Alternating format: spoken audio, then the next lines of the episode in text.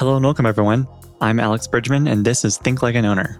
This show is an exploration on acquiring, operating, and growing small companies through conversations with business owners and private investors. You can learn more and stay up to date on this podcast, our weekly newsletter, and print publication, The Operator's Handbook, at alexbridgman.com. And follow me on Twitter at AEBridgman. And if you like the show, please leave a review and tell a friend to help more folks find Think Like an Owner. Before the episode, I want to tell you really quickly that we are running an audience survey to learn more about our audience and look for feedback on improving the show.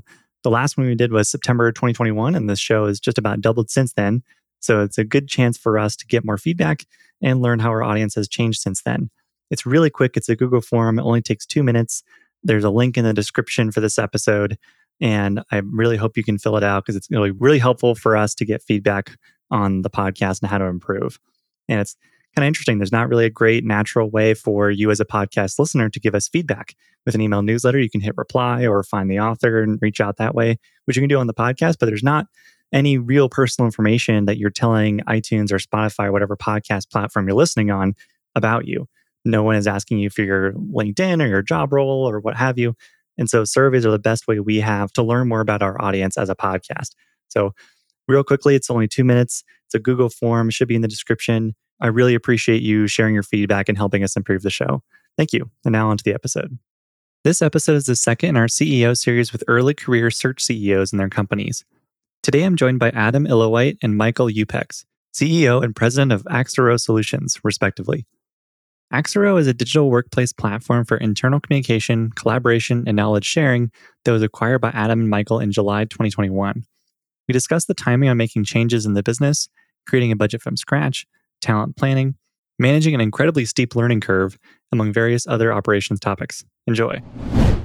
When it comes to accounting, quality of earnings reports, and financial due diligence, it's vital to have a partner who understands your business and what you're trying to accomplish.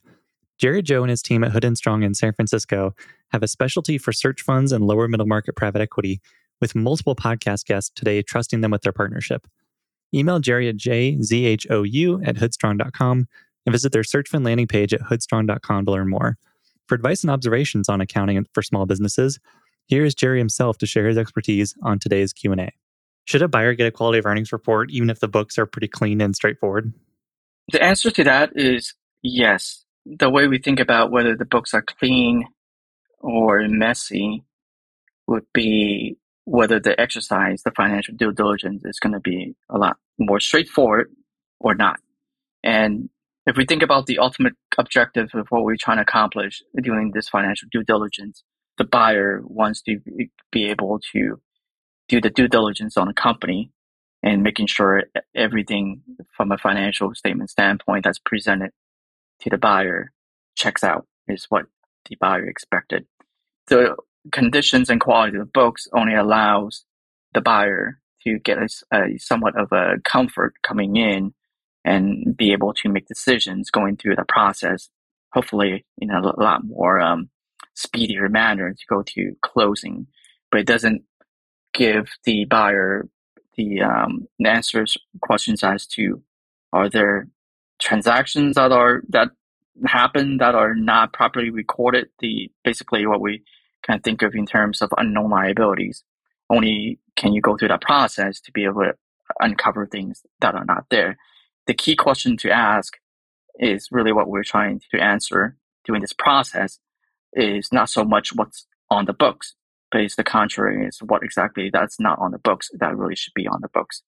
And as we go through and understand the business, things will get uncovered. So having a clean set of books is a great starting point. It's promising.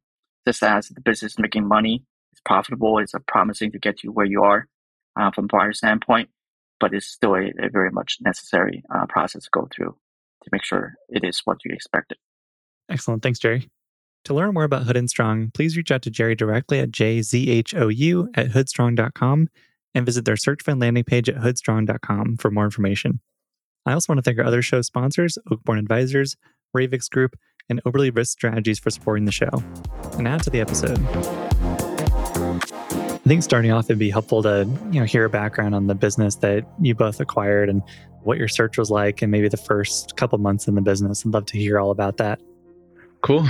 Well, I can start and talk a little bit about I guess maybe the search and, you know, how we found Axero. I mean, so Adam and I, we launched our search in April 2020, and we did a search for about 14 months and acquired Axero at the end of June 2021.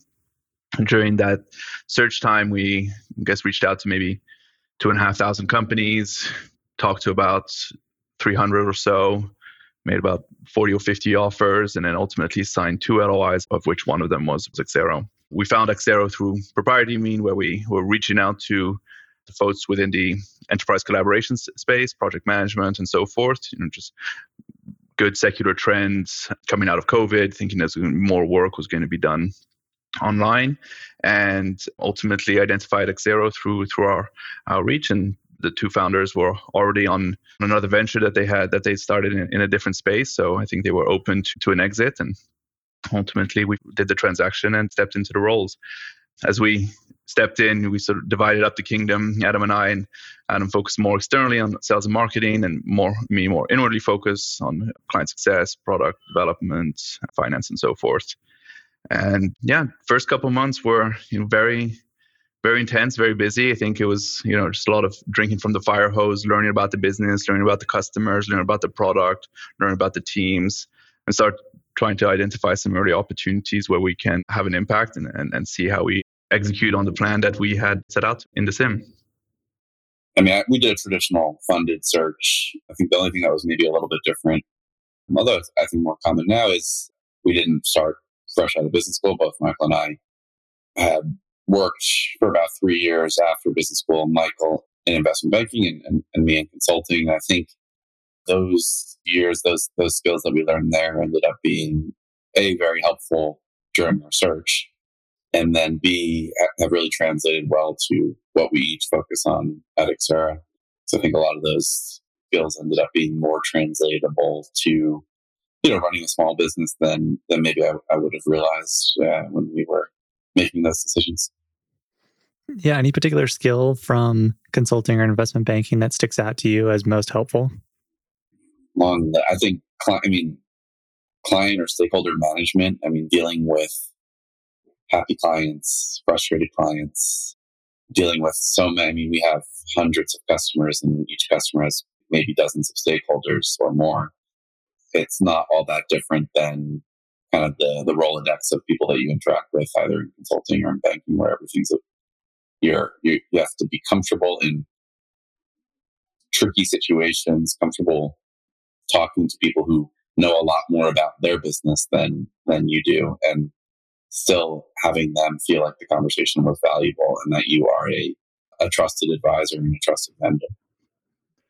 Yeah, I would agree with that. I think, well, obviously coming from investment banking, just being comfortable around financial statements, projections, analysis has been just incredibly helpful for just on the financial side of the business. But beyond that, I do think that project management work, you know, which is what you end up doing quite a lot in consulting and investment banking, you know, managing teams internally and external stakeholders through various steps and various milestones in order to achieve the resolution, whether it's the transaction or the launch of an intranet. I think that I do rely on that experience quite a lot, and some of the migrations or some of the implementations can take, you know, be quite complex. And so, having that experience to leverage, knowing that we got the team in place, got the milestones defined, we know what we need to do, and just a matter of executing, has been helpful for Axero. What kind of advice did you get from investors or peers for how to handle your first year in the business once you acquired it? I think the most common maybe piece of advice that you hear a lot of is, you know, the first year is do no harm. Yeah, you're there to learn. You're there to understand how things work today before you start making changes. And I think it's not bad advice, but you very quickly, I mean, a year is a long time to wait to have ideas about how you, or, you know, start executing on things that you want to be doing to, you know, move the business in the direction that you want to be moving with. I think the better analogy that one of our investors shared with us was like docking with the space station. You know, you want to make sure you're moving at a certain speed, the space station is moving at a certain speed. You got to get those relative speeds right and then dock and have a good lock, and then you're both moving in the same direction before you start changing the direction of either the space station or your little ship. And I think that was very good advice Not so much that it takes a year or takes 6 months. You know, it's probably different for everyone, for different for every business. But making sure that you have that you've docked with the mothership before you try and change the direction of either, I think, is important. Talking to customers and talking to prospects was also one of the advices that came out. And you see, you can never spend too much time talking to either customers or prospects. We just learn an enormous amount about how people use our product, what pain points they have, what they're getting out of the platform, what they like, what they don't like. And we certainly spend a lot of time jumping in on customer calls, whether it's their implementation, whether they're having a renewal conversation, or that, you know, anyone who's in the sales pipeline as well, at different stages. And doing so, there's a limit to what you can accomplish, how much you can talk to customers prior to stepping into the role, just for confidentiality reasons and so forth. And so, really doubling down once you do have all access is just a great way to learn the business. Within the first year running Axero, is there any particular challenge or time period that was most difficult, or where you feel like had the highest and steepest learning curve?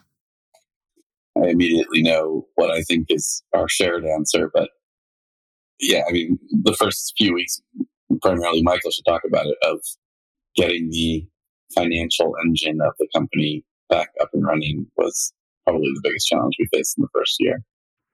Yeah, we just by various circumstances, we walked into Axero with no finance function whatsoever. And so, 30 odd employees, a couple hundred customers, invoices to send out, bills to pay, and really all knowledge of all systems and processes were all outside in through documents that we had reviewed prior to transactions. So, yeah. Setting up a finance function from scratch was incredibly challenging and very, very steep learning curve. And it took about 3 or 4 weeks for us to start sending out the first invoices. So certain customers were already renewing or were approaching renewing and wouldn't necessarily have received their next year license subscription invoice. Ended up being me sending them through our joint Gmail. I mean, it was a full-time job that I was doing whilst trying to do other things in the business. So you said it took 3 to 4 weeks to figure out. What did you end up doing? Well, so got a new part-time CFO that got parachuted in and who helped really do the triage and to understand the different systems and so forth. And I think one of the issues that we had to set up, and I think this was poor advice that we had received or poor guidance that we had received from someone private, we set up a new QuickBooks instance from scratch. And so there was a whole data migration that had to happen and mapping the different products and services that were being sold into this new QuickBooks entity. And we use as our revenue recognition system SAS Optics, which is now called Maxio, but that migration broke the connectivity with Maxio. And so there was no link between those two systems anymore. And it really took actually a desperate message from me to the folks at Maxio, to the leadership there, to ask for their help for us to get up and running again. And once that had been resolved, then we were able to issue invoices based on the subscription that was determined by Maxio. So it took a little while for us to get that going. And what about the second 6 months? So the back half of the first year, anything within that period stand out to you? Yeah, I think one shift that is kind of was underway and is still underway at Axero is that the number of enterprise customers, true Fortune 500, Fortune 1000 organizations that we work with has skyrocketed from, if you were to go back 5 years in Axero's existence to, practically none, maybe one or two, to now it's, our regular course of business is selling to and serving those size organizations. And implementations of our product for organizations of that size are a completely different flavor in terms of the skills we need to provide, the resources that those organizations bring to a project like this, compared to what Axero maybe grew up on as our bread and butter.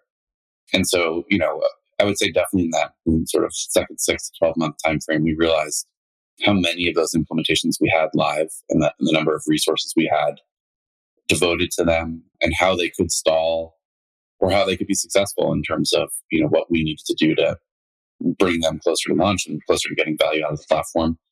And I think we took a heavy role, both Michael and I, in helping really move those forward. And again, that's, you know, where some of that consulting and investment banking experience comes back into play in terms of just, we could interact with C-suite executives at Fortune, you know, 1,000 companies. We understood how to project manage highly complex projects with multiple work streams with multiple different stakeholders and how to keep things moving forward.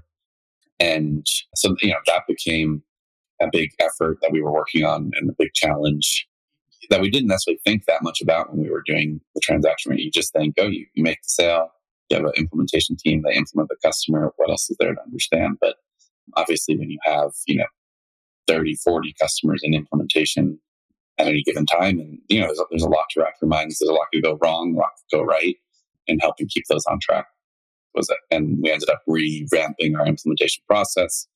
We ended up hiring a couple new folks onto the implementation team to help support.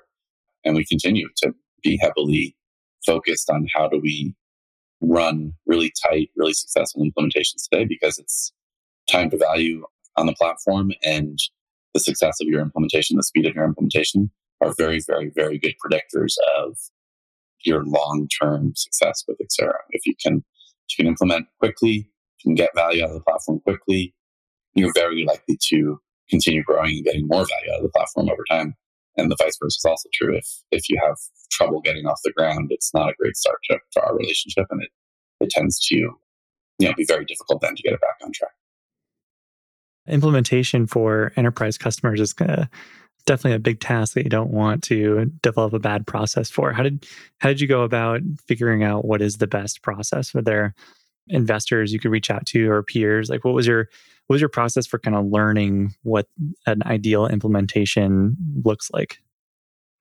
We started joining a few, obviously, right at the get-go. And I think, you know, both Adam and I, we kind of alarm bells went off and we quickly understood that this wasn't going to be sufficient for what we did. And so we really did, you know, sort of a teardown of everything, of the process from beginning to end. And we started off with a big workshop where we just wanted to brainstorm as many ideas and perspective as possible from the sales folks, from the product team, from client success, from current implementation managers, and try and understand what is their perspective on what works, what doesn't work. And over time, we developed essentially a breakdown of step-by-step each task that needs to be accomplished in order for our platform to be successfully installed for any size customer. The larger the customer, the more complexity comes around site architecture, content, integrations. But at its core, the implementation really follows a similar blueprint for our customers. And so once we had identified that full journey and all the tasks and all the requirements that need to be accomplished, we created a collaborative project management document that we share with customers so that customers can see their progress through these tasks and helps us have better visibility on how the customers are moving forward. And that helped pretty dramatically reduce the launch time of customers. That was a metric that wasn't necessarily tracked by the company prior. So went into did some analysis to understand how long it usually takes, set up this new process, and now we've been measuring the time to launch since then, and we've had a reduction of about I think 35 or 40% in number of weeks. And so that's been incredibly helpful because, you know, as Adam was saying, you know, the relationship with the customer, that very delicate moment when they're no longer a prospect, they become a customer, that is really where we have to spend most of our time providing value and making sure that they feel well taken care, that the customer feels well taken care of with us, that they understand and start seeing the value of our product.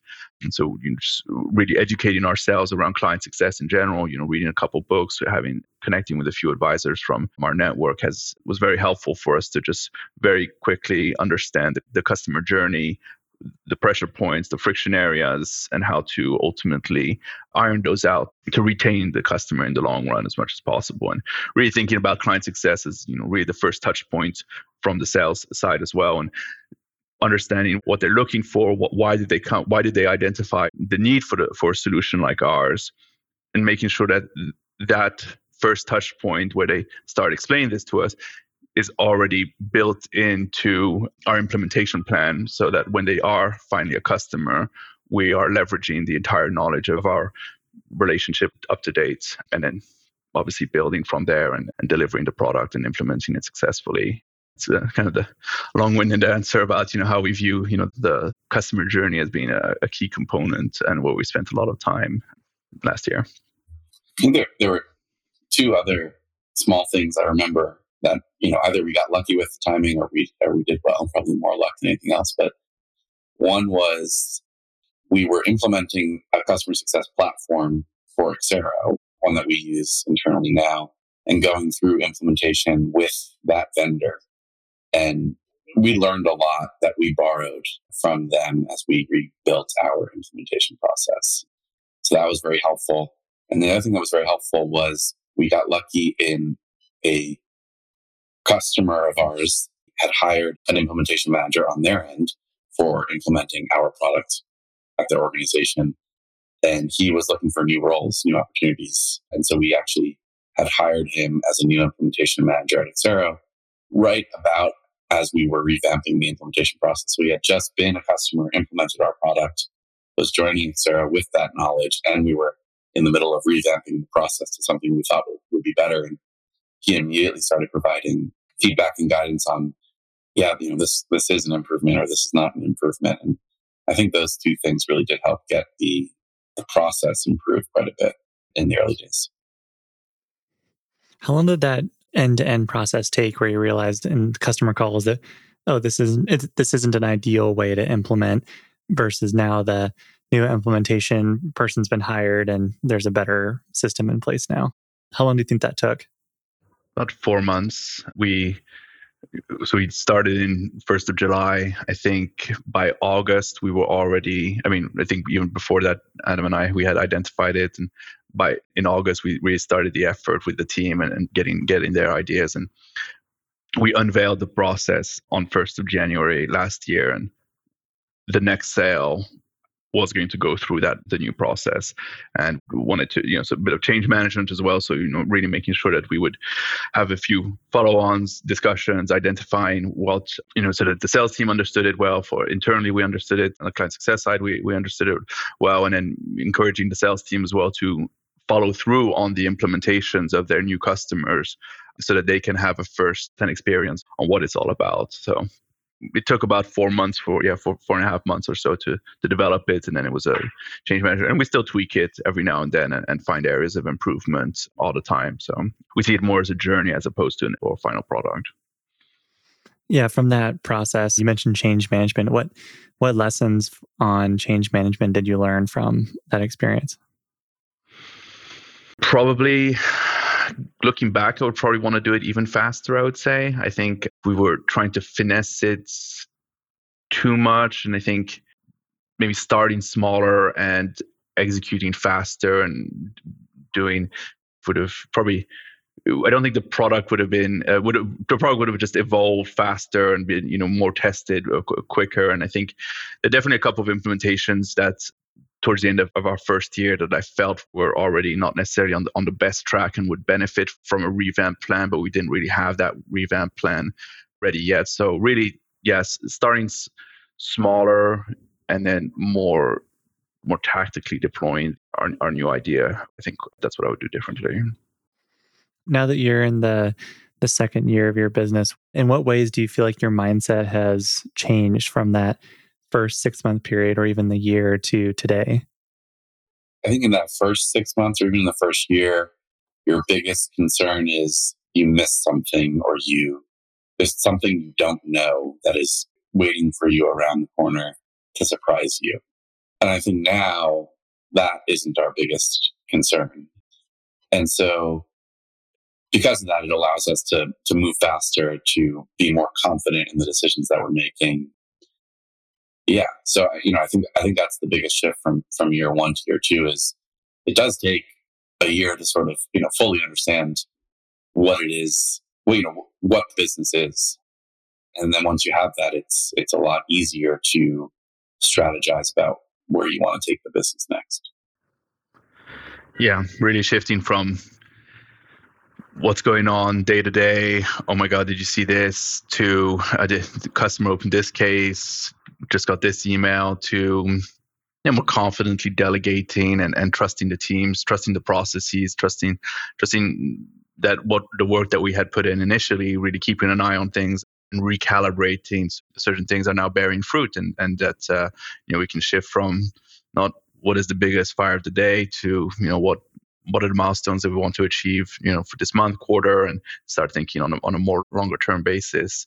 And I think just buying the company and investing and incredibly cautious and, can we spend this much money and so forth. But now we're just at a scale where we have to move faster, hire faster. So shifting our time to building not just the ARR, but building the team that has to go with it and trying to support everyone across business too. And that then needs to coordinate amongst larger teams is I feel where our added value is most right now.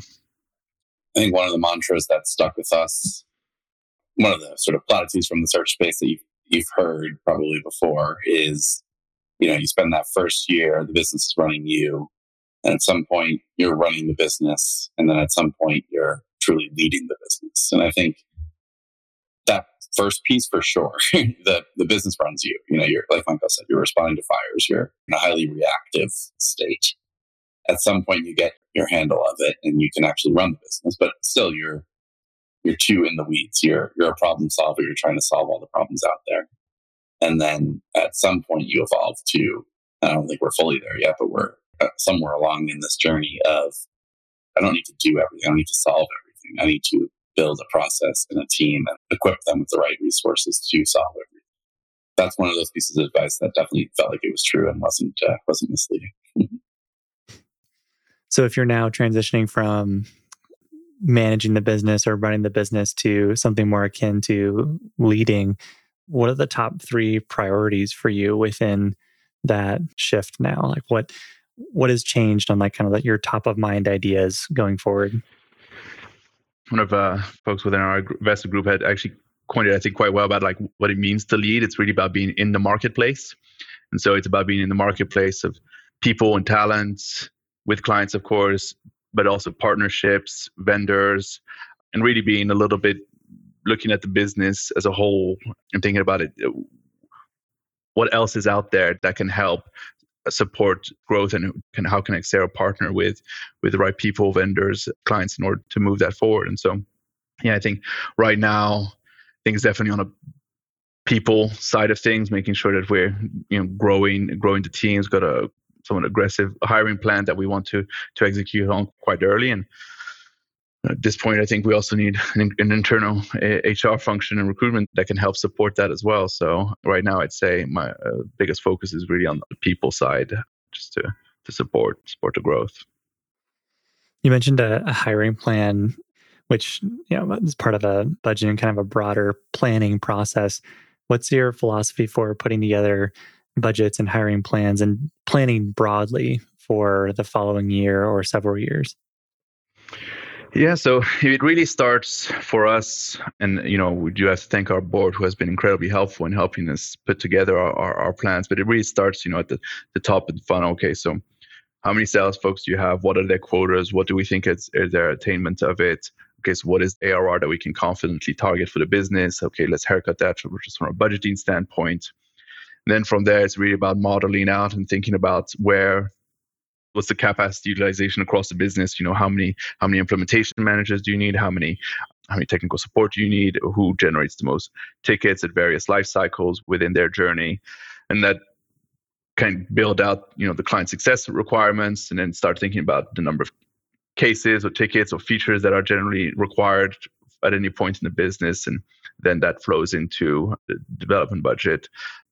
And so, sort of each department has to manage its growth in line with the growth that we are expecting from top line. And we go through every single line of expense that we had in 2022 and determine whether or not it should be in the budget for 2023. So really thinking about it from a zero-based budgeting perspective to ensure that we're managing the business from the most effectively possible from a capital perspective. For those costs that you're evaluating whether they should remain in the budget for next year, how do you decide edge cases? Like I could see things that are critical for the business that you need to keep in there, some that are, you know, very unnecessary or one time that are pretty easy to exclude. But what do you do with expenses that are kind of in that middle ground where they're somewhat useful, but not necessarily across the team? But for those kind of middle ground expenses, what do you do? How do you think through their inclusion? It really depends on the amount. Ultimately, if it's something that's not generating that much value, but it's $1,000 a year, it's probably not. And if someone finds it useful, that's probably good enough. But on average, I would say we're more keen on just cutting. If it's not useful, then we should just not keep it. I think otherwise you just end up with bloated expenses of a lot of things that are semi-useful, as opposed to having things that are very useful. Yeah, that makes sense. When Fede was mentioning you guys on a phone call I had with him, he said you made a really great budget. What made it great? Like, what part of the budget do you feel like garnered that kind of praise from Fede? He's got a high bar, so I'd be curious what you guys did. What I've tried to do in creating the plan is that it's very clear, and there's a lot of schedules, a lot of analysis, and that all of these analysis tie together to ultimately what is the output, which is 3 statements projected for the year, but that everything is coherently built from the bottom up. I mean, we built this one completely from scratch, just a blank Excel, cell A1, and start building it out and start thinking about what the biggest expenses are, what the biggest drivers of the business are. And over time, it's evolved, obviously, but I would imagine that Fede was impressed by the comprehensiveness, I guess, of the model, that there's really no stone left unturned. Yeah, it certainly seems like you tried to make sure you covered every minor detail for what would affect the business. So what about the hiring plan? How do you think through which positions you would need? Does it kind of go back to the budget where you talked about the different factors and what your sales team can create and how that kind of filters down? And then just headcount, who do you need for how many folks do you need at each team and whatnot? Yeah, that's exactly it. Yeah, I mean, I think, starting about from sales budgets, like how much do we think we can achieve, or what is a reasonable amount of growth that we think that we can achieve, given where we are in the business? What is the quota that each salesperson has, and are we going to achieve it with the current team? No, okay, so we need another sales manager with X amount of quota in order to reach that target. That then flows then to how we think about implementation managers and sort of the waterfall. Each implementation manager, we think, can have a maybe 10 to 12 maximum amount of implementations at any point in time. Our implementations are of a certain length, so we can start seeing when we will need more capacity in order to cater for the new business that's coming in. That determines that, okay, we need a new implementation manager, most likely somewhere middle of the year or not. And then just the volume of business, so new customers coming in generate more cases and tickets than older customers. So as a result, it's going to be an influx of cases. Each technical support engineer can manage X amount of cases per day or per month, which results then in an assessment that, okay, there's too many cases, or we expect too many cases for the current resources. So adding the resources that we need at the right time in order to make sure that there's no burnout, or everyone, that the volume is adequate. And then same thing then for the account managers, right? So each CSM can manage either X million of ARR or number of customers, depending on the segment. So as these segments are growing, or with net of expected churn, how many client success managers do you need? How many account managers do you need? And then so that triggers then the hiring plan for those positions. And then on the development side, it's maybe a little bit less scientific around the number of user story points that are produced, but there's some math around how much money we want to spend on the infrastructure side of things, or on the development side of things, or mobile versus QA. And this little bit maybe more of an art than a science from that perspective, but it ultimately does follow a little bit of a linear trajectory with the business and what we should expect to deliver in terms of development for current customers. So that's in a nutshell how we kind of developed our hiring plan for the year. I bet your investment banking and consulting experiences both gave you a lot of experience working with budgets and seeing that of perhaps some you built yourself and others you got to see. What are some common errors or omissions you've seen in budgets that you've tried to avoid?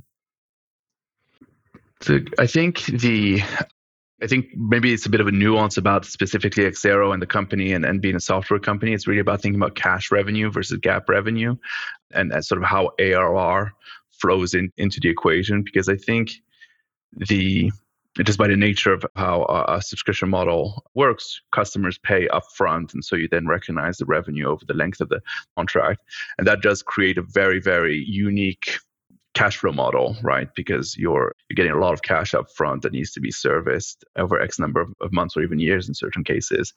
And so drilling down and thinking about the deferred revenue and how to adjust that in order to get to cash revenue was probably the mistake that we may have made had I just taken, investment banking background, just sort of started modeling out what it would look like, but bringing it down to our business and looking at cash revenue, cash EBITDA, and what that means was the best route for us. I don't know if that quite answers your question. It's a common mistake, but it was certainly a mistake that we would have made at Axero. Yeah, that makes sense. You've mentioned taking advice from your investors or board in the past. I'd be curious to hear your thoughts on getting advice. How do you figure out who you should listen to or what type of advice is valuable for you and kind of filter through all the advice I'm sure you get from lots of different folks in your network? One of the great things about the search models or community is there's no shortage of people who are willing to help you and people who are willing to give you advice. How you find the advice givers that you trust who are saying things that you feel are relevant for your business is a little bit just trial and error, making sure that you're having a lot of conversations, asking people their opinions, their ideas. I think certain people would say things, and Michael and I would both feel like, yes, they're on our wavelength. We're on the same frequency. We need them to be advisors of ours through this journey. And others would say things, and there was something inherently wrong with the advice, but it didn't resonate with either Michael or I, or it didn't resonate with our business. And I think one of the maybe challenges of the search community is there's a little bit of a rumor mill or a flywheel where searchers and CEOs give information to their investors and advisors. And the ones that have good outcomes, all of a sudden that information becomes advice to then give back to other searchers and CEOs. And it's kind of like a self-fulfilling prophecy where sometimes certain pieces of advice that have become so easy to repeat and repeated don't actually end up being the best advice for your particular situation, for your particular business. And I think you need folks on your side who understand the business really well. Yes, I mean, that became obvious to us who those people were and were not. The more conversations we would have, the more advice we got. And so I think, the way to do it is just have as many conversations with smart people that you think you can trust as possible. And over time, the ones that are really aligned and understand your business and whose advice you feel is really valuable will emerge. As part of kind of figuring out who to ask advice from, how does industry come into it? I imagine there's some questions that you might have that aren't necessarily very industry specific, and then some that are very much so. How does industry factor into the types of folks you reach out to for advice? I think one of the piece of advice we got when we were putting together our board was it would be helpful to have someone who knows your industry really well, someone who knows your business model really well, someone who can play more of a CEO coach or who has been in your shoes operating before. I think those were the three kind of personas that came up. Maybe I'm forgetting one, but and capital allocator is someone who understands capital allocation really well. And I think for us, I mean, we're a horizontal software solution, so industry was maybe less relevant than. But I think someone who understands horizontal software, someone who understands the SaaS business model, someone who could be a coach and a guru for Michael and I, and then someone who understands capital allocation. I think that was pretty good advice in terms of thinking through the different types of experts or advisors you want near you. And I don't think any one is more important than the other. Maybe it is for others, but we are a horizontal software solution where industry maybe isn't the most important. Maybe if you're like a healthcare RCM software solution, maybe, understanding industry and Medicare, and that becomes more and more important. But for us, there's really not a ton of industry trends that you need to be an expert on to run our business well. Have you found value in going to industry conferences or getting to know folks through other industry trade publications or whatnot, and just trying to meet folks that way? I enjoy getting to know people in media and data, and I've tried to find kind of advisors or just people who are doing interesting things in both areas, but it's still hard as an outsider to know where truly to look, or it may on the surface look like a good place to look, or this type of role may look like they're very helpful, but turns out there's a totally different area to actually start looking in. How do you kind of get familiar with the industry and know where advice can be found? I think for the most part, I haven't found that, there's groups or communities or places where you can find that easily at scale. I think it really comes down to individuals. You have to find the right people. Where you find those people is sort of irrelevant, but you need to find people. And I think the one where we have found people that have worked well for us through expert networks that some of our investors subscribe to, those ended up being really helpful resources.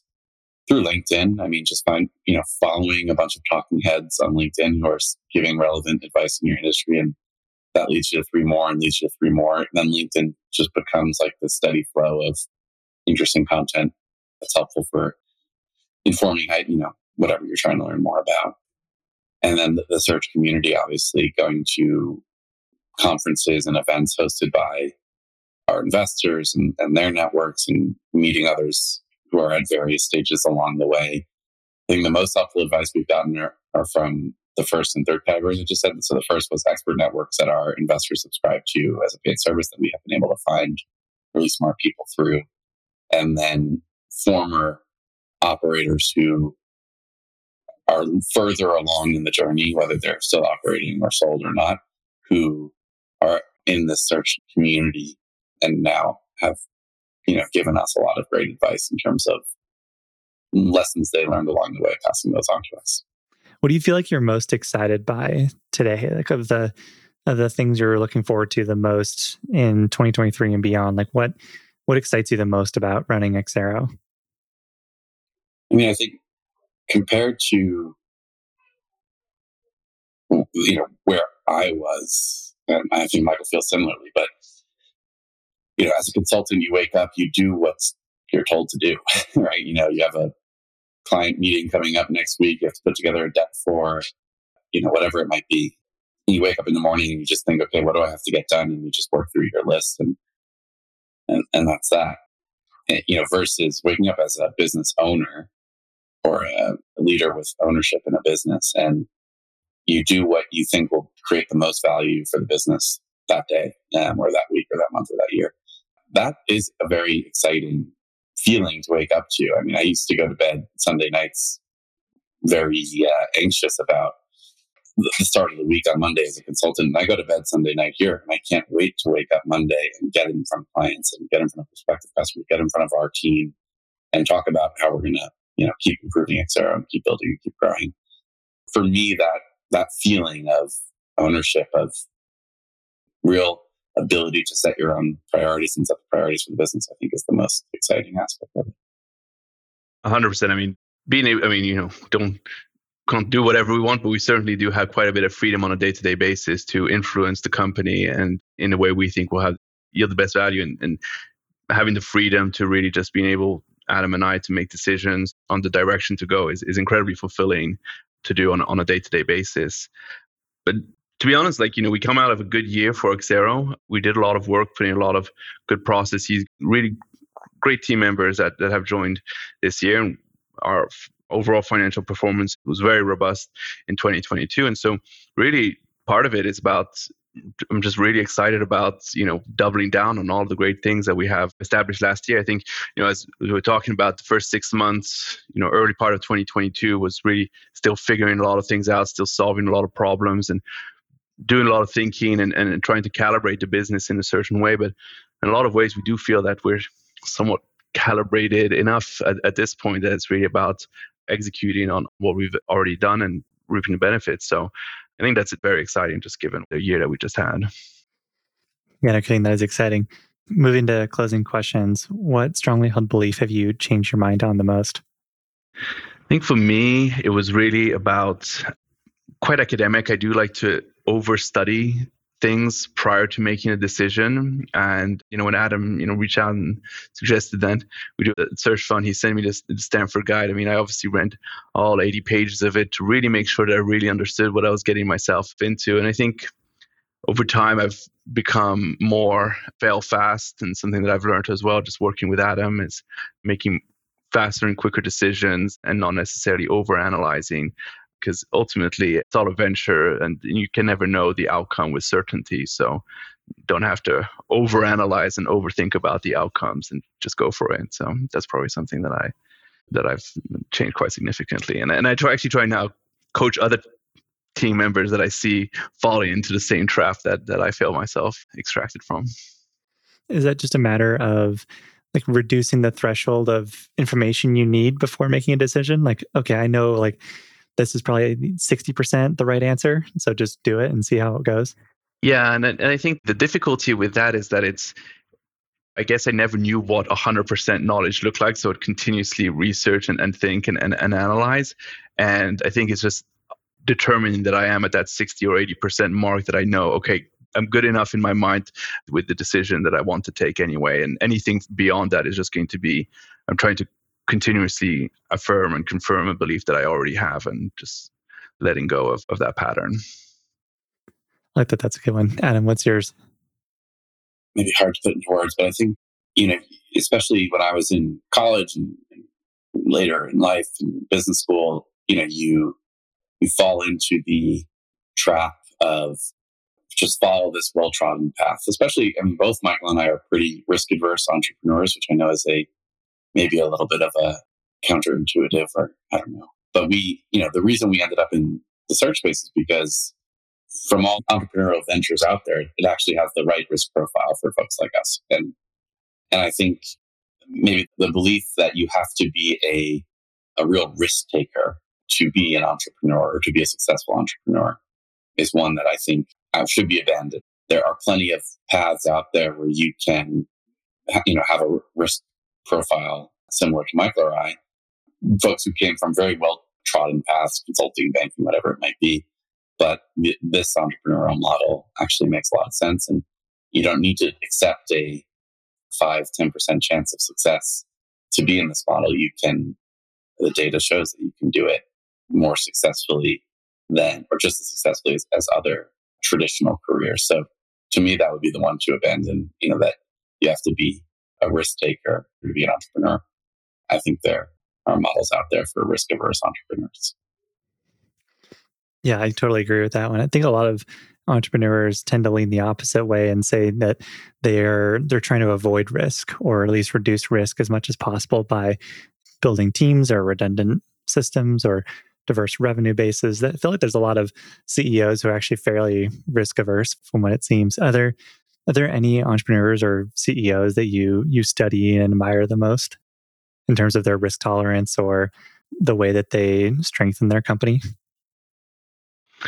I've always really admired, Charlie Munger and Warren Buffett. And I think they have their formula and they've had it for decades. And they're, for as long as it, a company fulfills their mantra of simple, good economics and so forth, a good company. And I think that simplicity of how they've coined their investment decision, I think is something that I've always tried to internalize as much as possible. Yeah. To plug another podcast, there's a Frank Slootman, who was CEO of, I think he's now CEO of Snowflake, but he came from ServiceNow and a couple other organizations as well. He's got a podcast with Invest Like the Best. And I try to follow a lot of what he says. He has a couple books as well. I find his advice is really, really helpful for managing teams, managing change, and just a smart guy. So that's another one I throw out there. Nice. That sounds familiar. I feel like I may have listened to it, but I obviously need to re-listen. I'll go dig that one up. What's the best business you've come across? When I was in investment banking, I worked with this company. I won't necessarily say the name, but it's in the distribution space, and it was incredibly resilient. They sold a consumable product in an incredibly resilient end market, and so hardly had a dip in sales during the 2008-2009 crisis. Family-owned, family-run, and it is the consumable nature made it a very, very sticky recurring revenue business. And I had the opportunity to work very closely with the founders and team there during a transaction. I just was always looked up to how they were managing their business, and the company itself was very impressive. I think they've tripled in size since I interacted with them, and they've done incredibly well. I like businesses related to sort of like globalization of talent. There's two really that come to mind that we have used a lot or are using. One is Upwork, which a lot of folks know and use, which just gives you access to a massive Rolodex of freelancers across the globe who have sometimes really specific skills, sometimes really general skills. We've met great people on that platform. And then another is one we use now called Multiplier. It's similar to some other vendors in the space like Deal with 2 E's that let you, rather than having to set up an entity in a country to hire folks in that country compliantly, they have entities in all these countries, and you basically, pay them a small fee to hire through them. So you can employ employees compliantly in those countries without having to go through the ordeal of setting up an entity and filing taxes and so on and so on. And so both of those have given us access at Axero, but also at our search fund to a global network of resources that we wouldn't have been able to leverage otherwise. So I think just really valuable in the value that they provide, and you're more than happy to pay a small fee to take advantage of that. Yeah, that's definitely a convenience worth paying for. Thank you both so much for coming on the podcast and sharing a little bit about your business. And it's fun to hear how the first 2 years go for a CEO. They tend to be a bit of a roller coaster in some ways. So it's fun to hear your perspective on how yours went. Thanks for having us. And if you ever need internet software, employee engagement portal, you know where to find us. Thank you very much, Alex. Thank you for listening. I hope you enjoyed the conversation today. If you enjoyed today's episode, please consider leaving us a review and telling a friend to help more folks find Think Like an Owner. I also want to thank our show's sponsors, Live Oak Bank, Hood & Strong, Ravix Group, Oberle Risk Strategies, and Oakbourne Advisors for their support. For full episode transcripts and more information, please visit our website at alexbridgman.com/podcast.